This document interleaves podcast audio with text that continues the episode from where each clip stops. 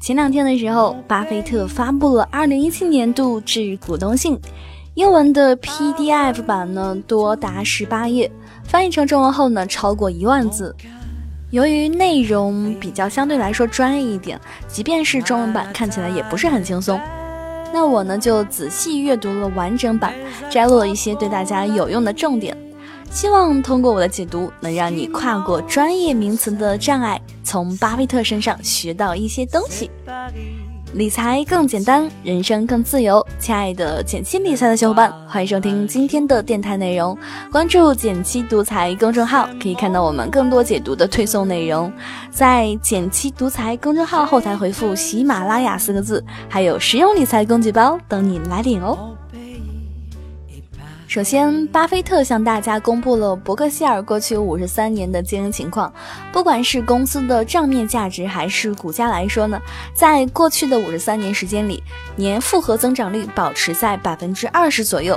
比起标普五百指数百分之九点九的年收益率呢，跑赢了约十个百分点。在二零一七年呢，伯克希尔又赚了四百五十亿美元。比上一年二百四十亿美元增加了百分之八十以上，但接下来呢？巴菲特很诚实的说，这些钱一大半不是自己赚的，而是美国国会送的。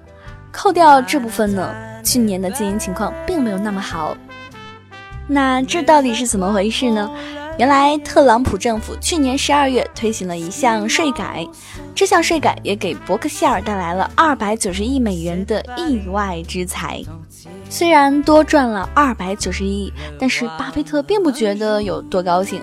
他其实非常害怕股东们被表面的数字所误导，尤其是有很多没有会计知识的人，很容易被财务数据所蒙蔽。所以呢，巴菲特一直在强调说，我们不要只看净利润，而是要关注企业通过正常经营获得的盈利，因为呢，从长期看，这才能体现出企业的价值。如果我们只注重短期表现，忽视决定企业长期发展的关键因素，很容易呢做出误判。但是像伯克希尔这么优秀的公司，假如你买它股票的话，也不保证年年都能赚钱。在历史上呢，伯克希尔曾经经历过股价最严重的四次下跌。在最极端的情况下呢，假如你不幸在股价某个高点买入的伯克希尔，有可能在两年时间内跌掉近百分之六十。这个时候，如果你忍不住抛了，那么你将永远承受这百分之六十的亏损。如果你有耐心继续持有的话呢，不但可以等到股价涨回来，而且还会给你带来更大的回报。那这就提示了我们，即使像伯克希尔这样的稳健的公司，股价短期的波动也非常的剧烈。二零零八年，巴菲特曾用标普五百指数和当时的一个对冲基金打赌说，如果十年内你的组合能跑赢标普五百，那我就输给你五十万美元。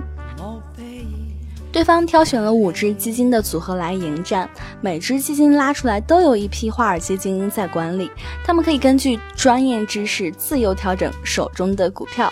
不管怎么看，这些专家打败标普五百简直就是小菜一碟。十年之后呢，结果终于出来了，标普五百指数的年复合收益率呢是百分之八点五。而这五只基金表现最好的基金 C 年收益率呢是百分之六点五，表现最差的基金 D 年收益率只有百分之零点三，而且在二零一七年已经被清算了。巴菲特呢用这个十年赌局再一次证明了一点，就是说大多数的投资专家根本无法战胜市场。当然，括号里就是他本人除外。倒不是这些基金经理不聪明，实际上呢，这些人也是经过大量的分析研究才做出了买卖决定。但真遇上了股价大幅波动，太多的分析往往帮不上什么忙，就看你有没有定力去忍受暂时的亏损。而这些专家呢，显然无法接受亏钱的一个事实，他们不断的调整自己的组合，可惜结果并没有想象中的那么的美好。那这就带来一个非常严肃的问题：我们普通人买主动管理的基金到底有什么意义呢？它不仅无法跑赢指数，甚至很有可能会赔钱。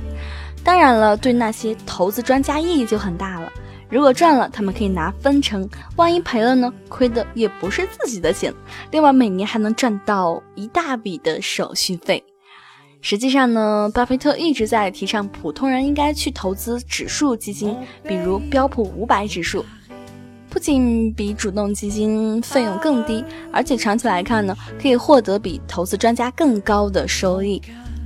总结一下。这份股东信的主线还是非常的清晰的。巴菲特以自己的伯克希尔作为正面例子，告诉大家不要过于关心一家公司短期的业绩变化和股价波动，因为长期来看呢，这些惊涛骇浪都不过是湖面上的一丝涟漪。同时，他也用十年赌局中基金经理的表现作为反面教材，告诉大家过于关注股价波动的危害，那就是被市场情绪牵着鼻子走，陷入到频繁交易的一个误区。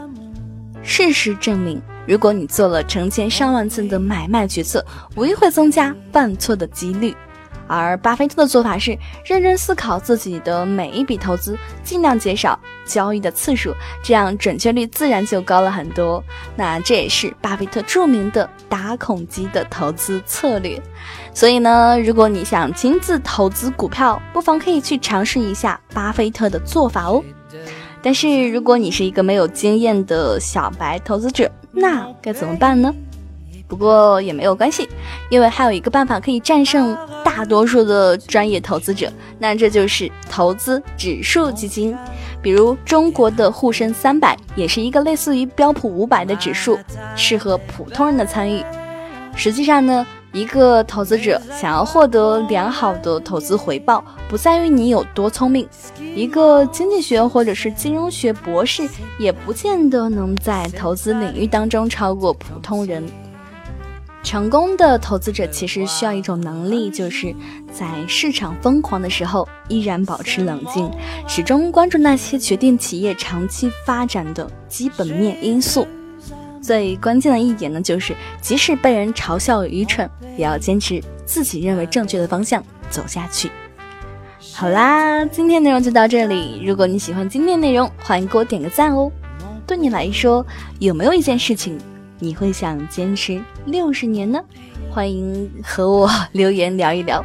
更多解读呢，可以关注我们的公众账号“简七独裁”，简单的简，汉字五六七七，我在那里等你哦。